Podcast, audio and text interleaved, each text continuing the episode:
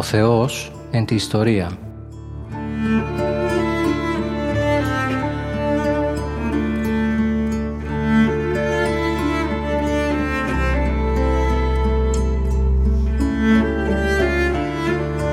Περιδιαβαίνοντας την Παλαιά Διαθήκη με τον Μητροπολίτη Γόρτινος και Μεγαλοπόλεως, Κύριο Ιερεμία.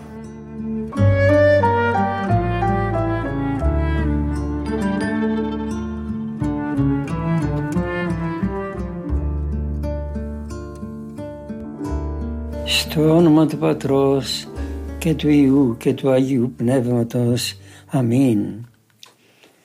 Βασιλεύ ουράνιε, παράκλητε το πνεύμα της αληθείας, ο πανταχού παρών και τα πάντα πληρών, ο θησαυρός των αγαθών και ζωής χορηγός, ελθέ και εσκήνωσον εν εμήν, και καθάριστον εμάς από πάσης κυλίδος και σώσον αγαθέ τα ψυχάς ημών. Αμήν. Αδελφοί μου χριστιανοί, χαίρετε, ο Θεός να σας ευλογεί. Εδώ στην εκπομπή μας αυτή τα μαθήματά μας είναι από την Παλαιά Διαθήκη και μάλιστα έχουν αυτό το καλό ότι αρχίζουν την Παλαιά Διαθήκη από την αρχή. Αρχίζουν ε, μία μαθητεία στην Παλαιά Διαθήκη. Από το πρώτο της βιβλίο όπως είναι τώρα τακτοποιημένα όχι το πρώτο ιστορικά αλλά το πρώτο όπως είναι στον κανόνα που είναι το βιβλίο Γένεσης.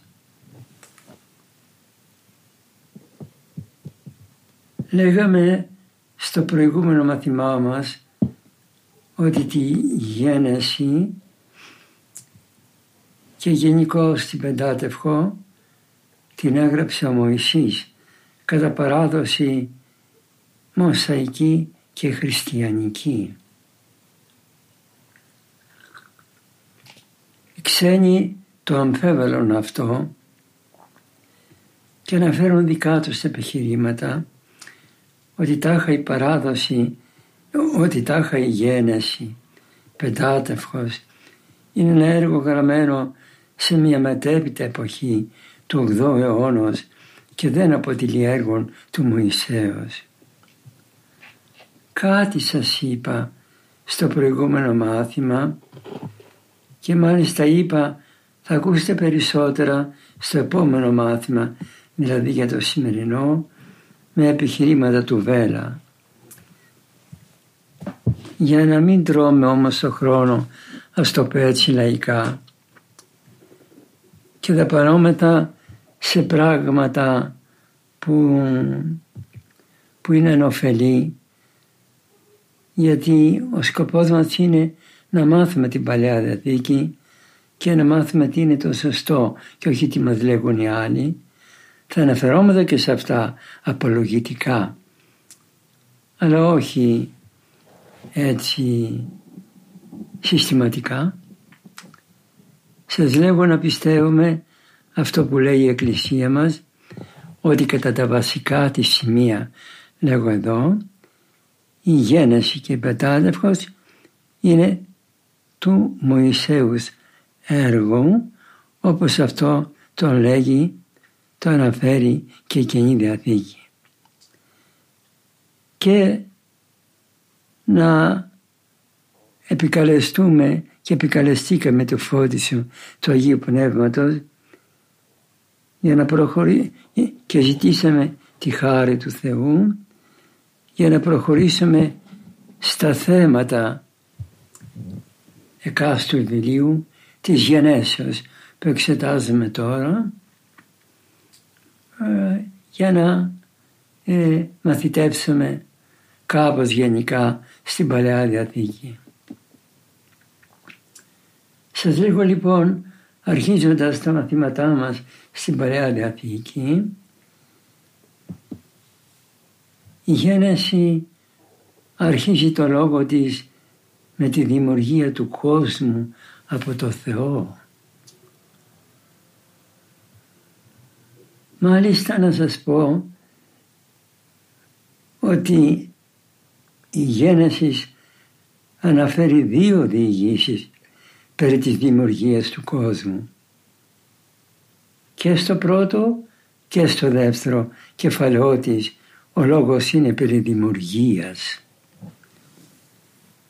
Το να φαίνεται, το να λέγεται ε, ως πρώτο μάθημα στην Αγία Γραφή η δημιουργία αυτό σημαίνει αδελφοί μου χριστιανοί ότι είναι πολύ σοβαρό θέμα η δημιουργία του κόσμου και γι' αυτό ε, πρέπει να, να το δεχθούμε, να το πιστέψουμε καλώς. Γιατί; Πρέπει να μάθουμε ότι όλα τα οποία είναι γύρω μας είναι κτίσματα για να μην μας παραπλανήσει η, η ωραία κτήση πράγματι, γι' αυτό και τη λέμε κόσμο, είναι κόσμημα και την θεοποιήσαμε, λέγουμε από την αρχή ότι αυτή έχει δημιουργό,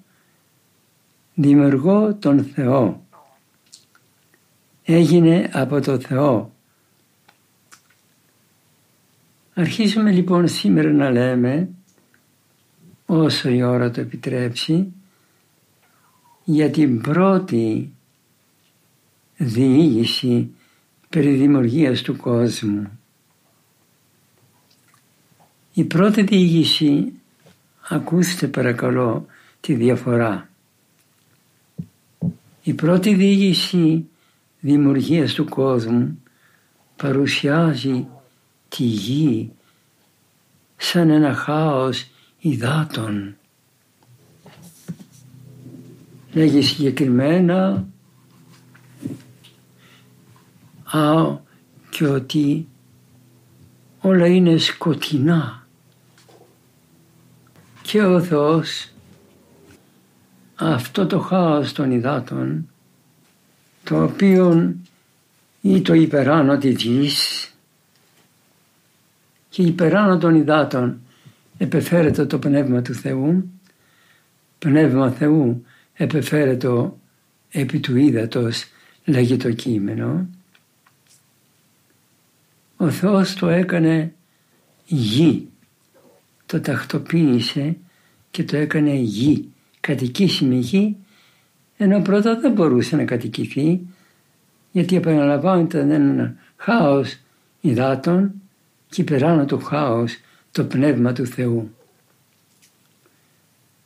Πώς το ερμηνεύεται αυτό το λόγο Πνεύμα Θεού επιφέρετο επί του ύδατος. Ότι το Άγιο Πνεύμα επεφέρετο ή το πάνω των υδάτων. Έτσι θέλω να το ερμηνεύω κι εγώ. Και είναι ωραία η ερμηνεία γιατί φαίνεται και το Άγιο Πνεύμα δημιουργών της γης.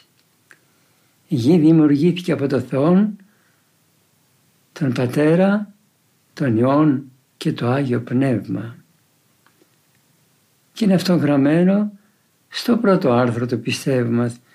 Πιστεύω εις ένα Θεόν Πατέρα, Πατοκράτορ και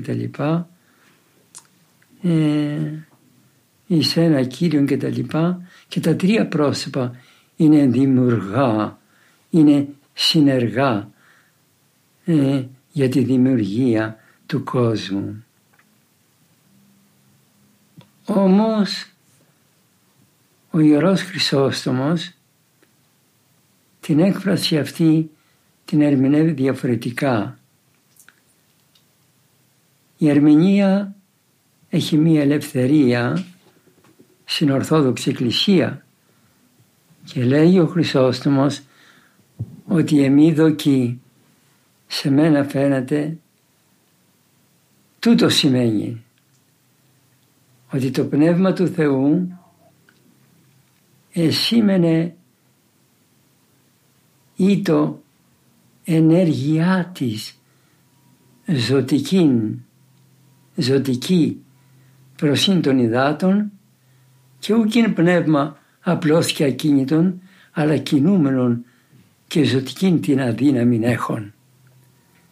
Κατά το Χρυσόστομο ότι το πνεύμα αυτό, το όν υπεράνω των υδάτων, ήταν μια δύναμη ζωτική, άνεμος δηλαδή, ο οποίος δεν άφηνε τα ύδατα ακίνητα, αλλά τα κοινοποιούσε για να βγει από αυτά η ζωή. Είναι η ίδια ερμηνεία. Όπως το λέγει, ότι είναι πνεύμα κοινοποιούν και τα λοιπά και ζωοποιούσε τα ύδατα, είναι η ίδια η ερμηνεία ότι πρόκειται περί του Αγίου Πνεύματος. Λοιπόν,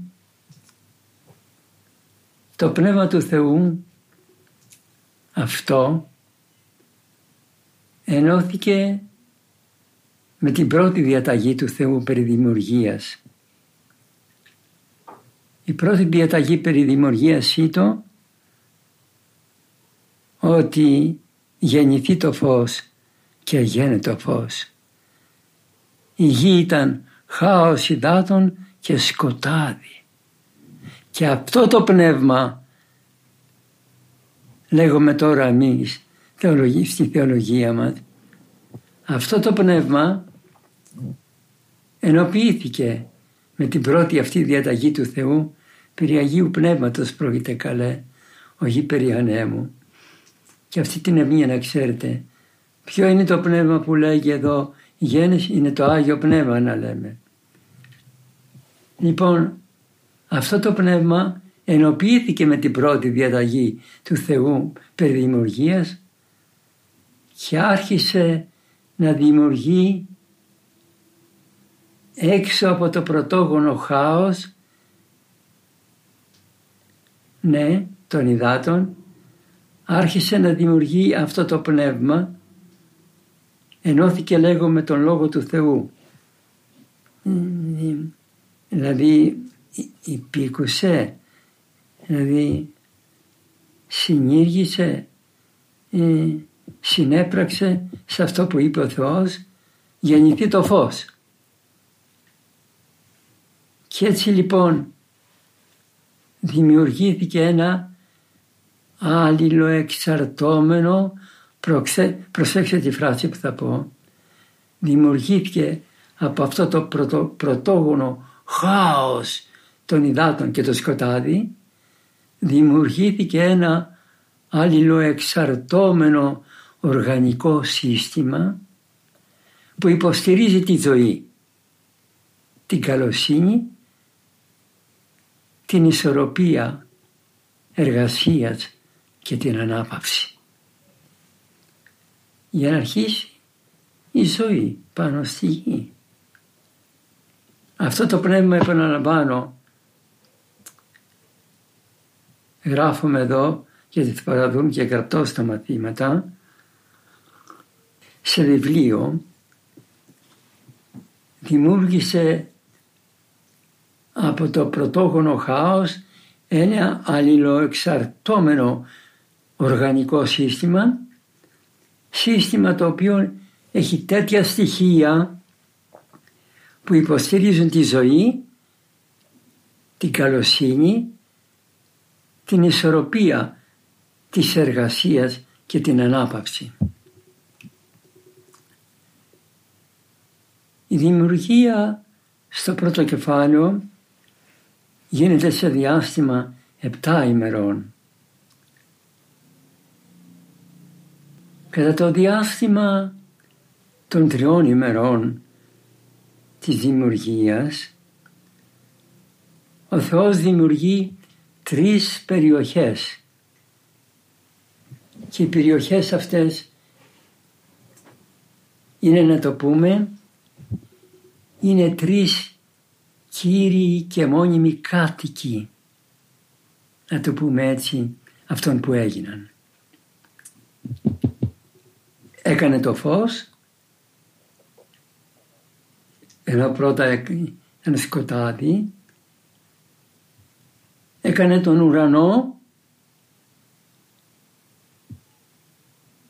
και τη θάλασσα για τα ύδατα. Αυτά τα είπαμε ότι είναι οι κάτοικοι Δηλαδή ότι είναι, ότι είναι οι τόποι όπου συγκεντρώθηκαν αυτά τα δύο που έκανε ο Θεός.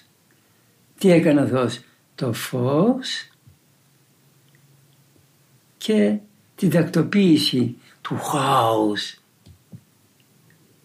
Ε, και για το φως λοιπόν έκανε τον ουρανό όπου είναι κατοικούν να το πω. Όπως τι είπα είναι κάτοικοι. Κατοικούν τα διάφορα φωτεινά σημεία και έκανε τη θάλασσα στην οποία κατοικεί το νερό που ήταν χάος πρώτα μόνο επί της γης. Ο Θεός έπειτα δημιούργησε τους κατοίκους κάθε εποχής.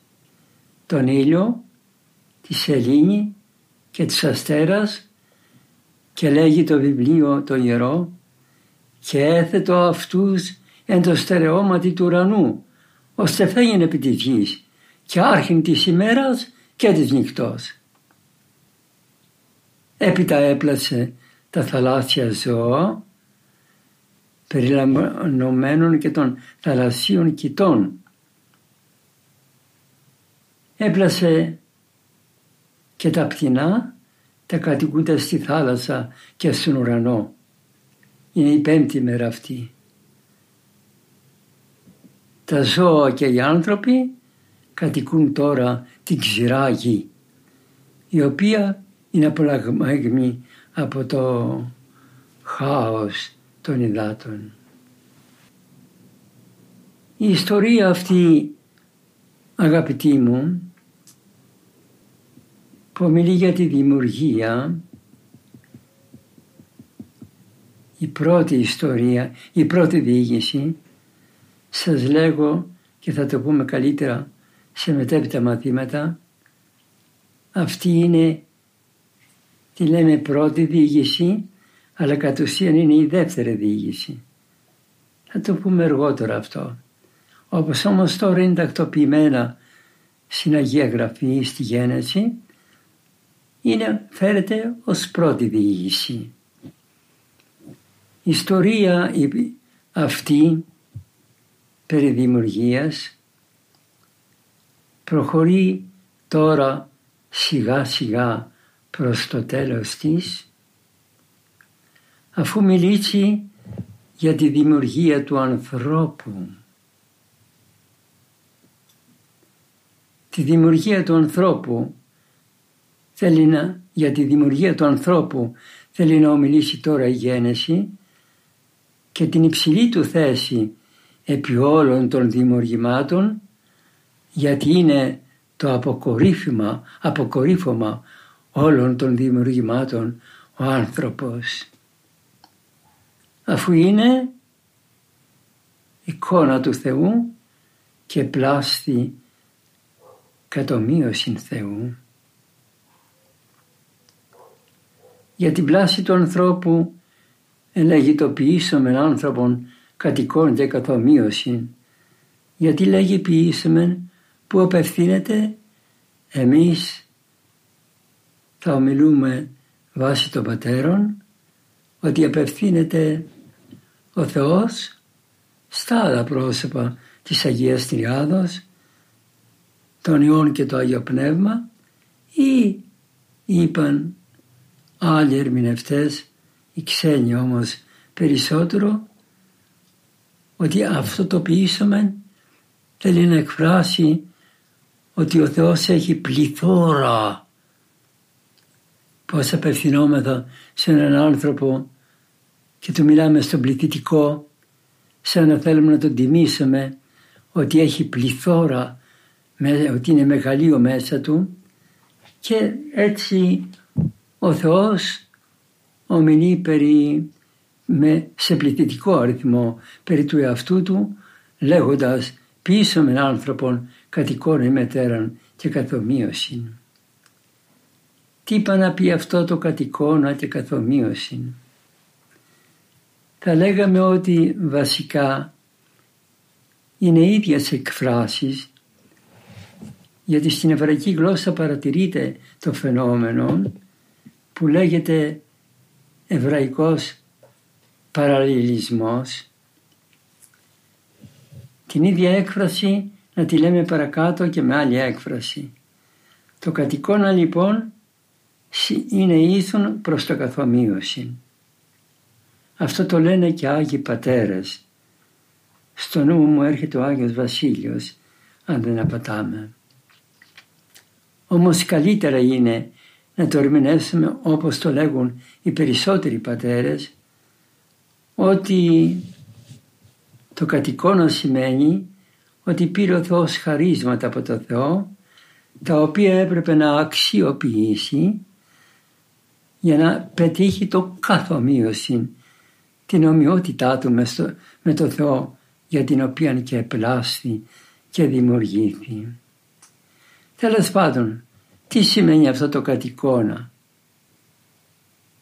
Δεν ξέρω τι σημαίνει, είναι μια βαθιά έκφραση και οι πατέρες την ερμηνεύουν έτσι με διάφορα λόγια και όταν ακούτε διάφορα λόγια σημαίνει ότι συσσωρεύουμε πολλά για να εκφράσουμε κάτι το βαθύ το οποίο δεν εκφράζεται. Ε, θα πούμε γενικά έναν ορισμό του Βέλα που εμένα μου αρέσει του καθηγητού Βέλα ε, και θα σας το πω απλά για να το καταλάβετε ότι κατ' εικόνα Θεού σημαίνει η στροφή του ανθρώπου στο Θεό. Τα άλλα, το νερό, τα αστέρια, ο ήλιος, το φεγγάρι, τα άλλα δεν, δεν πλάστηκαν με αυτό το ειδικό να έχουν μια στροφή ιδιαίτερη προς το Θεό. Είναι όλα εξυπηρετικά όντα τον άνθρωπο, εξυπηρετικά του ανθρώπου. Όμως ο άνθρωπος πλάσει με αυτό το ιδιαίτερο να στρέφεται προς το Θεό και οι Ιουδαίοι κατά την έκφρασή τους αυτό το εκφράζουν κατ' εικόνα και καθομοίωση Θεού. Εγώ το λέγω αυτό. Ε, και λέμε λοιπόν ότι ο άνθρωπος έχει χαρίσματα θεϊκά, τα που λένε οι πατέρες των νερών του αυτοεξούσιων, τα οποία βοηθούν προς τον άνθρωπο για να πετύχει την, την θεότητά του. Αλλά μην ξεχνάμε νερών και αυτοεξούσιους και τα λοιπά, έχει και ο καθηγητής ο μαθηματικός που είναι και άθεος. Και αυτός έχει εξυπνάδα και σκέπτεται αυτά. Γι' αυτό το καλύτερο είναι τούτο. Η ερμηνεία του Βέλα. Ότι ο άνθρωπος είναι στρα... πλάστηκε για να είναι στραμμένος προς το Θεό. Και όποιος δηλαδή δεν σκέπτεται το Θεό μπορούμε να το πούμε βραδένιτσι άνθρωπος. Ο άνθρωπος έγινε για το Θεό. Γι' αυτό και το λέμε άνθρωπο. Ανοθρόσκι. Ε, τον ονομάσαμε άνθρωπο κατ' εικόνα και καθομοίωση ακριβώς διότι έλαβε θεία χαρίσματα να επιτύχει τον ουράνιο προορισμό του. Θα είπα με απλά λόγια τον ορισμό του, του Βέλα. Και να σας πω ένα τελευταίο το οποίο μπορεί να παραξενεύσει, παραξηγήσει ότι όταν λέμε άνθρωπον κατ' εικόνα Θεού δεν θα νομίζουμε μόνο την ψυχή ούτε μόνο το σώμα αλλά όλων των άνθρωπων ψυχή και σώμα. Και αναφέρω γι' αυτό ένα ωραίο χωρίο του Αγίου Γρηγορίου του Παλαμά και τελειώνω. Μίαν ψυχή μόνην, μήτε σώμα μόνον λέγεστε άνθρωπον, αλλά το συνομφότερον. Και τα δυο, και η ψυχή και, η σώμα, και το σώμα αποτελούν τον άνθρωπο. Και απόδειξη αυτού, αγαπητοί μου ακροατές, είναι ότι ο άνθρωπος θα δοξαστεί και δια του σώματός του, πράγμα το οποίο βλέπουμε με τα Άγια Λείψανα, τα οποία παραμένουν άφαρτα, άφαρτα. Λοιπόν, λέγει ο Άγιος Γρηγόριος ο Παλαμάτ, μίαν ψυχή μόνη, μη το σώμα μόνον λέγεστε άνθρωπον, αλλά το συναμφότερον. Όν δι κατ' εικόνα πεποιηκένε Θεός λέγεται. Φαίνεται καθαρά. Σταματώ εδώ αγαπητοί μου ακουρότες. Θα προχωρήσουμε στο επόμενο μαθημά μας.